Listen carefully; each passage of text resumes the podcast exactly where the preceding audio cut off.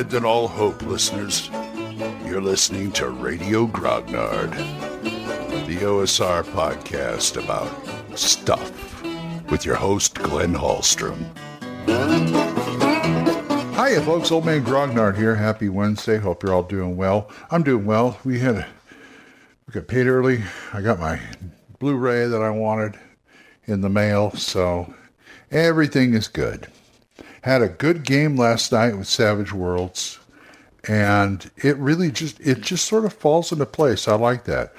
One of the pl- players who hadn't played before made up a character and played it, and he said he liked it even better than Gangbusters. I was using uh, the Goon as a campaign setting, and he said he likes it because there's there's some magic in it. And I said, okay, whatever. He played a sorcerer in the town, so he was happy.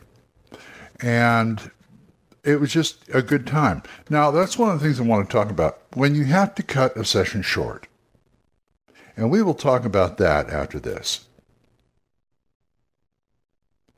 Now, there are certain situations, maybe in your group, maybe at a convention or whatever, where you've got this great big hoo ha battle, and you get about halfway through it and realize you're running out of time. How do you deal with that? Well, there are several ways to do that depending on the, the system. I've seen other people deal with this situation before. I've had to deal with this situation before. But let's take it in a convention setting because you know that is the time when you really have to be pay attention to how long things run. Now, my Monday game, yes, we only play for three hours, so you know you gotta you gotta do that. Fortunately, my scenarios are not as long as most people's scenarios. So, at a convention, it's kind of different. Last night was kind of different because it was mostly this big battle that we got into like the last third of the evening. And I said, okay, guys, it's such and such time.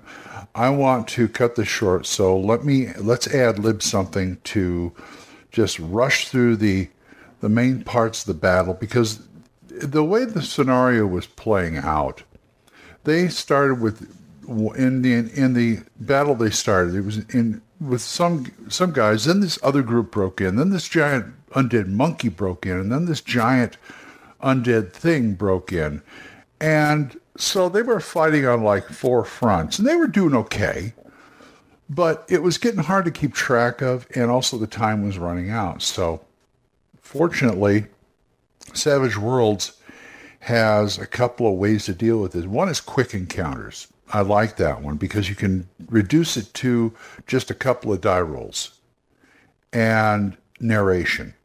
Now, your narrating skills and your GM skills got to be kind of, you know, on the it's got you got to you got to be on point with this because it deals partly with narration so depending on how the die rolls turn out, you say something like, okay, they were fought well and they fought hard, but your attack turned the tide of battle and had them running and, you know, you can estimate how many were still up and all that kind of stuff.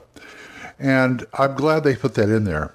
There's also something called dramatic tasks, which takes a larger task like say breaking into a bank or something like that and and pretty much makes it into a couple of roles with character and all the characters on either side are contributing to that. So that's one way to do it. Another way to do it is just to say okay guys the battle you just narrate it. Just sit there and narrate it just for a few minutes.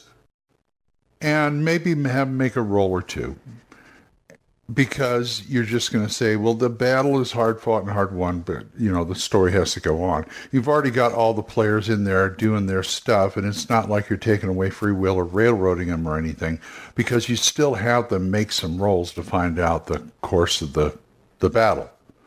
As long as here's the thing, you can cut things short as long as you make sure they still have player agency and that comes and saying, okay, you're going to do that, that, that, that. I want you guys, we're going to give you pluses or minuses or what, and come up with one roll to beat this one number or something like that.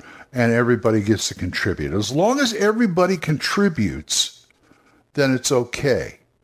that means they still have a chance of blowing it. That means they still have a chance of making a wild success. Now, there are situations where you have a campaign and a, a, weekly campaign, a bi-weekly campaign or whatever, and you're running it and you end up in a big battle, but people have to go. So you just say, okay, we'll pick this up next time. And they already have their sheets and what they got down there as far as lost hit points and resources used. You just note the same thing for the NPCs and the bad guys and say, okay, see you in a week or two. And just do it that way. That's for a regular group. But like I said, if you have to cut it short, that's some of the ways to do it. Or you can just come down to one die roll. okay, or, or I would, here's another one. Is if the sides are pretty much equal, take out a coin and say heads or tails. Tails? Okay, you guys won. And this is what happens. Then you narrate the aftermath for a few minutes and you're done. That way the story can go on. They still have agency. After the battle, they can decide what they want to do, clues they get, things they find out, things like that. It's not interrupting the flow of the story. It's not railroading them, but that's one way to that's a way to do it. I think Savage Worlds does it a really nice way that way. But that's my opinion. There are other systems out there that probably do it good too. You might have a favorite one. You ought to tell me about it. But I'm going to go start my day. So Anyway, uh, you want to talk to me about this or anything else, oldmangrognard@gmail.com, or you can drop a voicemail on Anchor. We're monetized, so as little as 99 cents a month. You too can help support this program, and I would thank you. Hoo ha.